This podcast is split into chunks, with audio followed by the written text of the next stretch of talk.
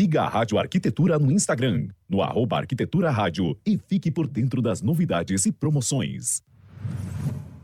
O programa a seguir é uma produção e realização da Rádio Arquitetura. Todos os direitos reservados. Rádio Arquitetura. 24 horas com você.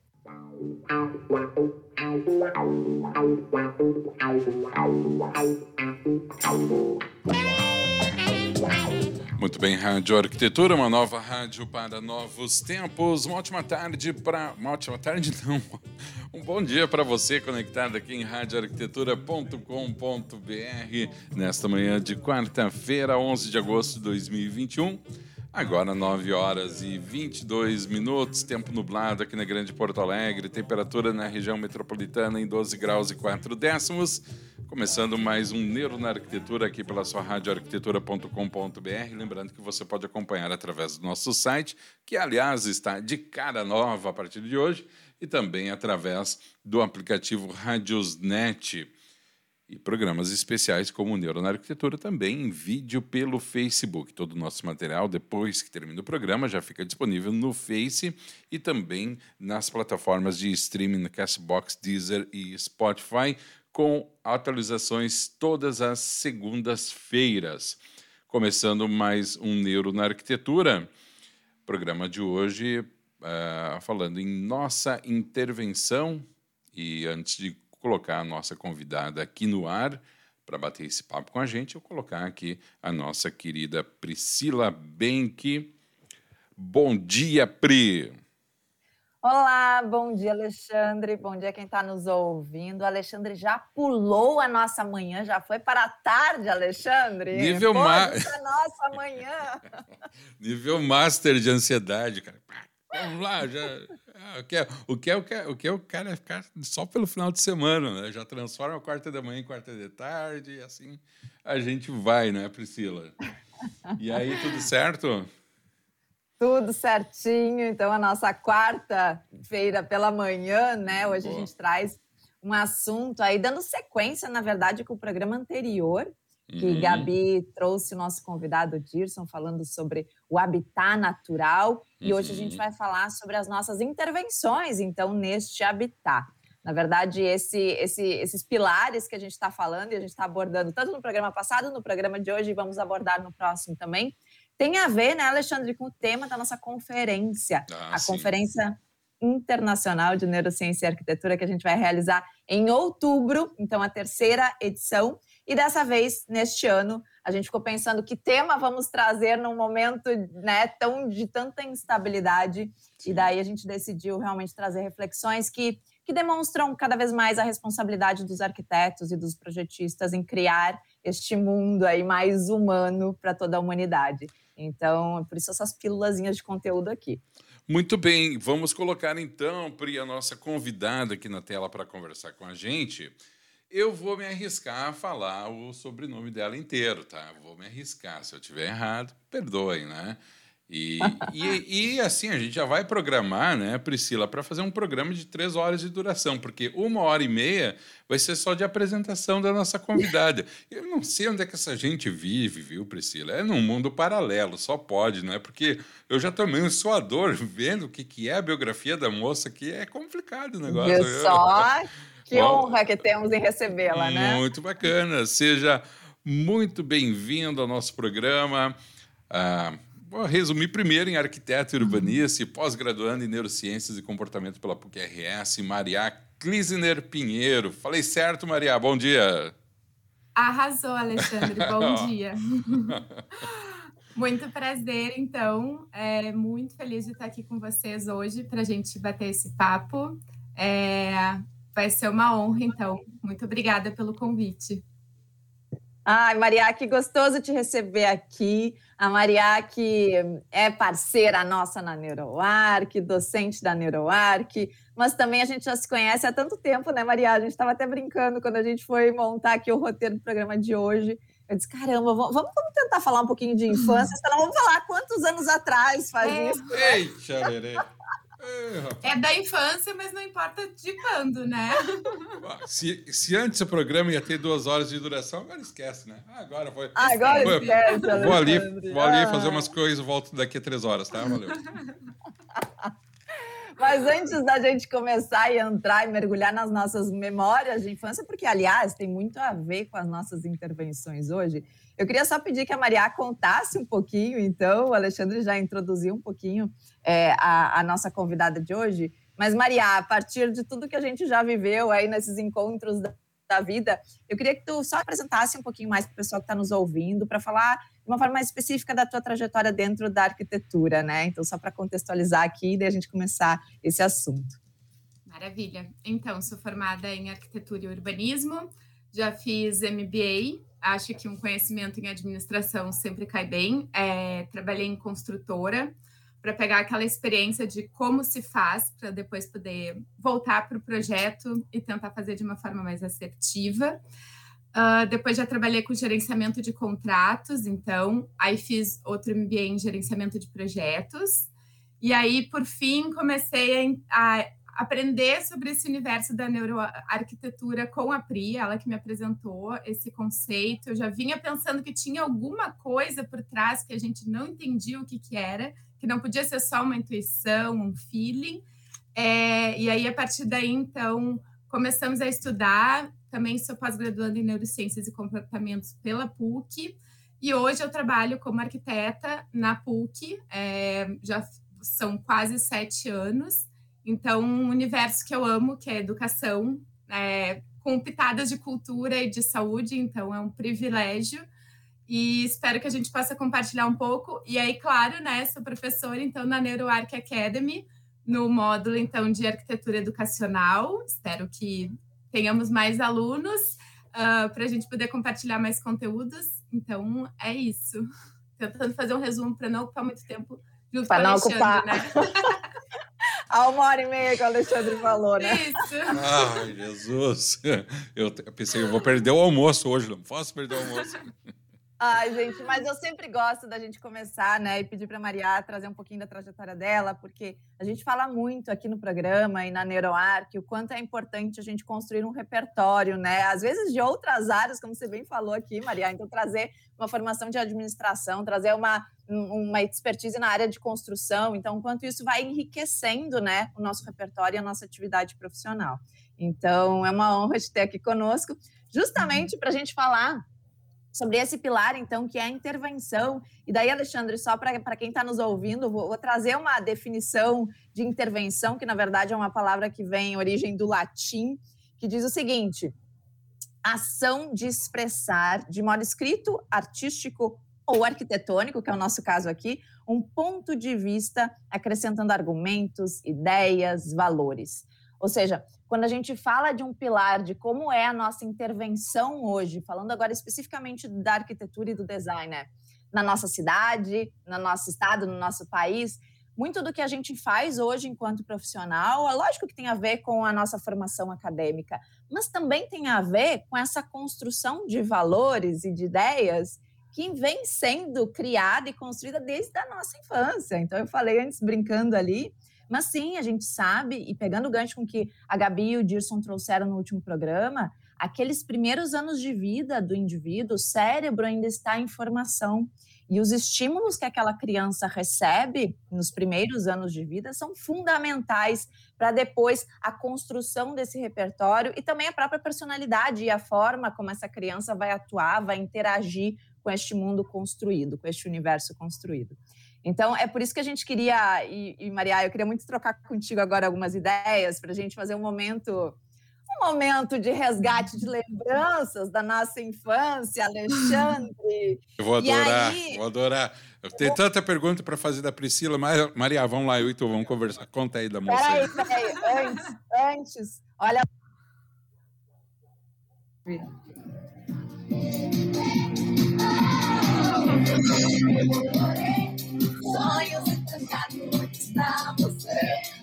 Do fundo do baú.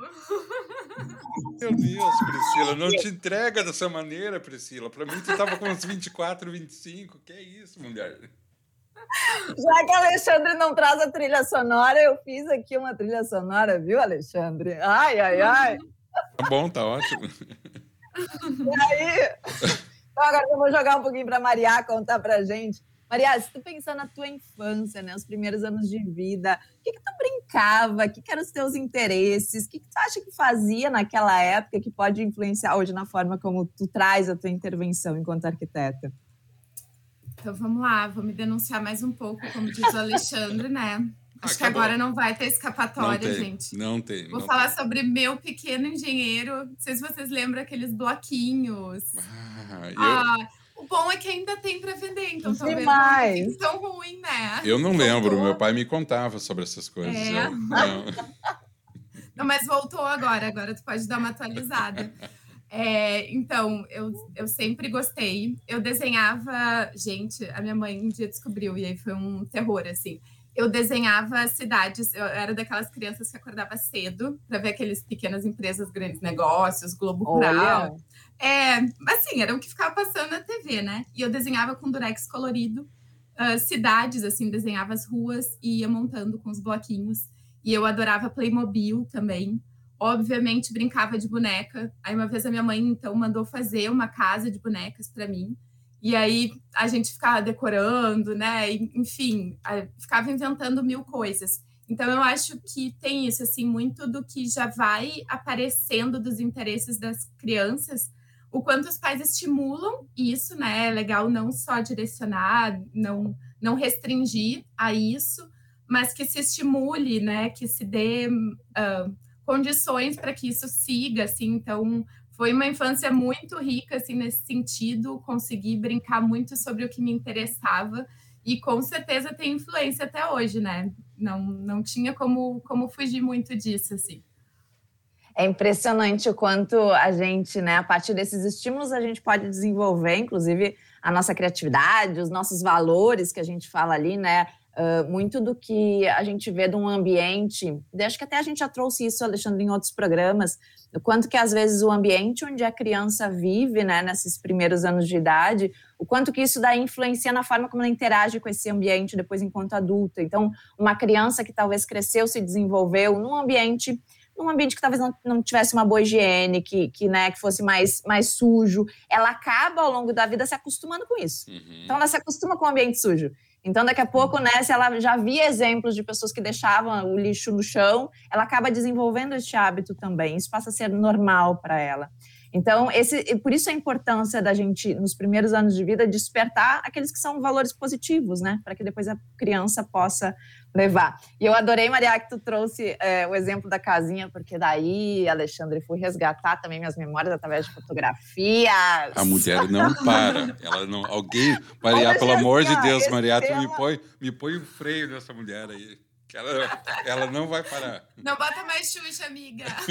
deixa, deixa. Nossa, eu sou geração Xuxa total. Total, total. Gente, isso aqui era minha casinha de boneca que a gente fazia, ah. minha avó ah. construía. Isso era um papel de parede com contact. Pensa! Mas quantos metros quadrados tem essa casinha aí, ô, Patrícia? Não. Uma baita numa casa, mas um suíte olha e tudo ali. Aqui, olha aqui, era maior que eu. Falei o nome, inclusive chamei, chamei de Patrícia, não, tem, não, não sei de onde eu tirei esse Patrícia. Emocionado. É, emocionado, né? Não, pode ser isso. Mas isso é muito legal, gente, porque eu lembro daí da gente. Tudo que era pequenininho, eu enxergava e já pensava como que isso poderia encaixar para minha casinha de boneca, né? Então a gente vai uh, se estimulando a criatividade. Eu lembro muito, Maria, não sei se tu lembra, no ano passado, na conferência da ENFA, teve uma palestra com Bob Condia, que ele falou justamente sobre a questão da ambiguidade na arquitetura. O quanto que às vezes as crianças que estão nesse momento imersas num ambiente que, que não é um ambiente pronto, convencional, né? Então, não é um parquinho que está lá, que foi instalado na praça, um parquinho prontinho com escorregador. O quanto às vezes não é mais interessante a gente ter um ambiente onde a criança se possibilite criar, e, e, desenvolver brincadeiras, né? É o universo mais rico, né? Com essas possibilidades, então, que não sejam brinquedos prontos, que só te estimulem a brincar de uma certa forma, né? Que acaba trazendo, então, essa possibilidade de construção de repertório, de outras interações com as outras crianças, com o próprio ambiente, né? Então, isso é fundamental, desde o brinquedo até o ambiente, então, onde a criança está inserida, né? Uh, tem, eu acho assim, trazendo um pouco de, de referências, é, sou fã absurda de, do Sir Ken Robinson, fala muito sobre isso, né? Sobre a criatividade na infância, a importância do espaço como um todo. Acho que linkando um pouco com o programa da Gabi da semana passada, né? A questão do habitat. É, assim, não temos como não falar sobre Hermann Hertzberg, que fala exatamente sobre hábitos e habitats, né? Então, a nossa importância como arquitetos para poder integrar, construir essa, esse ambiente que permita toda essa integração, né? Que a gente construa melhores hábitos a partir dos nossos habitats. Então, e tem um livro muito interessante também que é Sejamos Todos Criativos, que fala desse estímulo também das crianças desde o jardim de infância é, a importância de tu vir trazendo isso da criança, mas tu manter isso até depois da fase adulta. Né? Não importa que sejamos, por exemplo, nós arquitetos precisamos ser criativos na nossa profissão, mas para todas as outras, as pessoas precisam conseguir resolver seus problemas de outras formas, né? O mundo muda muito rápido, então as soluções não são as mesmas. A gente precisa todo mundo ser criativo o tempo inteiro. Vai ser muito Com bacana. certeza. Eu acho que essa até é uma das habilidades, né? O Fórum Econômico Mundial que sempre publica quais são os top 10 habilidades dos profissionais e a criatividade e a solução de problemas é o que mais vem nesse momento, né? Você tem que ser criativo a, a, ao longo da sua vida para ficar solucionando essas interferências, esses problemas que podem existindo. Então, como você bem falou, para qualquer pessoa. E aí, Maria, queria até te fazer uma pergunta também, pessoal, mas se tu tiver referências também para trazer aqui para o pessoal. Um, além da, desses estímulos, então, na fase enquanto criança, a gente está aqui abordando o assunto da nossa intervenção enquanto profissional, né? Como é que a gente cria esses projetos no mundo. O que, que, mais ao longo da vida você acha que talvez foi iniciativas que tu tiveste ou, enfim, é, insights para poder criar, aumentar esse teu repertório hoje para a qualidade das intervenções que tu crias? Bom, eu acho que hum, não tem como não falar de viagem, né? Um, é assim, é um privilégio, a gente sabe, mas quem puder, quem é, eu acho assim, é uma questão de se programar, é investimento, sabe? É, eu aproveito meus momentos de férias para fazer isso, mas é realmente assim, dá para conciliar tudo, dá para se divertir e dá para aprender, dá para encher a cabeça de referências. Então, assim, a, a gente, né, na época da faculdade, a gente também não vai tentar se denunciar muito, que a internet não era não, tão forte naquela época. Só um pouquinho, Maria. Depois que a pessoa vem e coloca a Xuxa, nada que tu é, vai falar era, não né? era. Gente, não, não é a Xuxa, é o Trem da Alegria. É Trem da Alegria? Piorou. É. Trem da Alegria. Trem, Trem da Alegria veio uns oito anos antes da Xuxa. Que é isso? a Xuxa ainda voltou depois de um tempo, né? Podia ter sido naquele revival. É. Piorou. Alguém joga boia pra Priscila que ela tá se afundando, pelo amor de Deus. Vai lá, Maria. A fala sério, vocês não assistiam Trem da Alegria, gente, pelo Ai, amor claro, de Deus. Mas a gente não escolhe, amiga. É. Se eu for falar o que eu assisti, vocês vão ficar, nossa, apavorados, né? Da época da TV Ai, preto e branco. Audiência, por favor, alguém me defende aqui. Diga o que Nos larguem, gente, nos ajudem. Enfim, é, mas eu acho isso, assim, a gente via muito livro, muita revista com referência de projeto, então a gente via as plantas, os cortes, fachadas, as imagens, mas a diferença de tu estar neste ambiente, de tu viver, de tu sentir, de tu conseguir interagir, né? Nossa, é, é outro, é outro mundo, é, é outro entendimento e aí sim, é, eu posso dizer que eu comecei a construir mais repertório mesmo, né? A, claro, as análises são fundamentais. É muito legal tu já conhecer os, os grandes projetos, os projetos diferentes, tu ter estudado eles antes de visitar. Mas é, minha dica é vamos poupar para viajar, porque é a melhor construção de repertório. Mas eu acho também que é muito, muito, muito importante a gente falar sobre as relações que a gente tem com as outras pessoas, a troca, né? Desde os professores e depois com colegas. E mesmo com colegas de outras profissões, assim, a gente escutando. Acho que depois entra um pouco na questão dos usuários, que vocês devem tratar mais adiante, mas é, é uma construção coletiva. Tem, tem a ver com a gente absorver tudo isso, a gente conseguir sintetizar, a gente formar o nosso mapa mental, né? Mas é, é muito importante, assim, mas a minha dica número um é economizar para viajar, assim, e buscar, porque tem muita coisa linda lá fora. Aqui também, né? Mas é uma questão de a gente ir para o diferente do que a gente tem todos os dias. Eu acho que um pouco voltando para a questão da infância, nós somos acostumados, né, com, com a cidade onde a gente mora, enfim, até quando a gente vai para casa dos coleguinhas já é outro mundo, quando a gente é pequeno já, já muda. Então é isso, é sair um pouco do, do conhecido, assim, para começar a explorar novos territórios, assim, é mind blowing, né? Tipo, não, não tem como.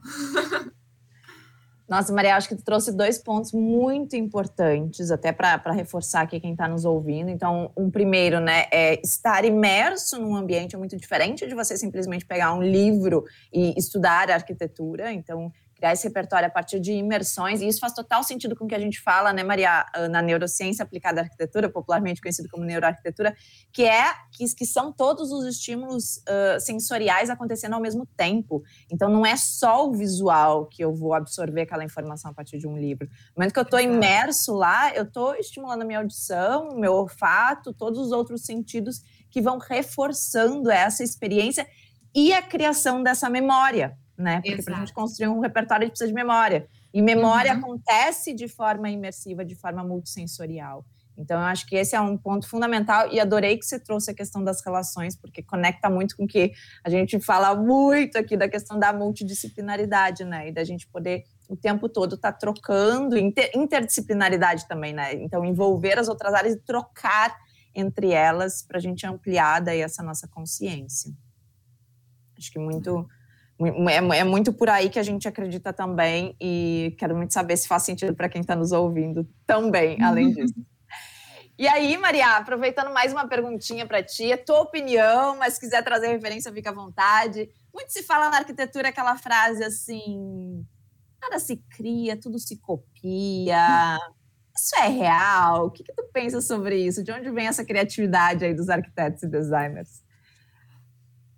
Então, eu acho isso bem polêmico, assim. Eu acho que se a gente for levar isso para o lado muito literal, não, nada se cria, porque na verdade podem ser interpretações, podem ser adaptações de alguma coisa que já existe, assim, é muito. A, a questão disruptiva, ela pode acontecer, né? Não vou dizer que não acontece, mas ela é muito rara. Eu acho que o que acontece é isso: é uma construção de repertório é uma questão de construção de, de referências, né? Tu, tu vai alimentando aquilo, nem que seja inconsciente, dos lugares que tu já passou, das coisas que tu já viu. E é uma questão de uh, não simplesmente copiar, mas é uma interpretação, então, daquilo. E aí, como que tu aplica num projeto? Porque um projeto nunca vai ser igual ao outro, claro, com exceções de franquias McDonald's, mas é, num sentido que tu pode te inspirar em alguma coisa e isso vai te ajudar a construir a solução de um projeto. Isso eu acredito, assim, piamente. E eu também defendo uma coisa assim, ó. A gente não precisa inventar a roda sempre. A roda já está aí. Então, assim, vamos aprender com os aprendizados e os erros dos outros, porque a gente não tem tempo, a gente não tem dinheiro para ficar aqui mirabolando coisas novas, enquanto a gente pode aprender. E aí a gente volta na questão das relações, né? Vamos trocar, vamos aprender uns com os outros. Então, assim, é, tu vai conhecer um projeto meu, tu vai achar uma sala linda, tu não vai fazer a sala exatamente igual, mas tu vai te dizer assim, nossa, vou fazer a zenital, vou trazer essa zenital porque a zenital me trouxe uma coisa boa ótimo, e é assim, e aí tu vai construir uma outra solução, porque o projeto é uhum. outro. Então, assim, acho que eu dei uma devagada, mas eu acho que, porque a, a resposta para mim não é simples, mas eu acho que Perfeito. é isso, assim. E, e, desenvolver, né, Maria, até a nossa a nossa percepção em relação aos espaços para entender, que nem você falou, ah, entrei nessa, ai, amei essa sala, vou copiar a sala. Não, peraí. Entra nessa sala, exatamente, o que nessa sala que realmente faz sentido para você? E daí trazer isso para a consciência, perceber como que cada uma das variáveis ambientais estão te impactando, e daí ver qual que é aquela que realmente faz sentido. Exato. Então, eu, eu, acredito muito nesse caminho também, que daí não é, não é uma cópia direta, mas a gente está transformando isso, né? A gente está trazendo para nossa, personalizando isso, essa experiência. Exato. E aí, só para a gente fechar, porque eu sei, Alexandre, já estou sabendo aí que o horário já estamos, né? Mas. Priscila pode conhece o meu olhar, pergunta? só fico olhando assim, ó, Priscila. Quando ela fala assim, só mais uma pergunta, com 10 minutos do programa estourado, eu falo assim, ai, Priscila, Priscila. Pode só mais uma, por favor, por favor. Vai, vai, vai lá. Vai.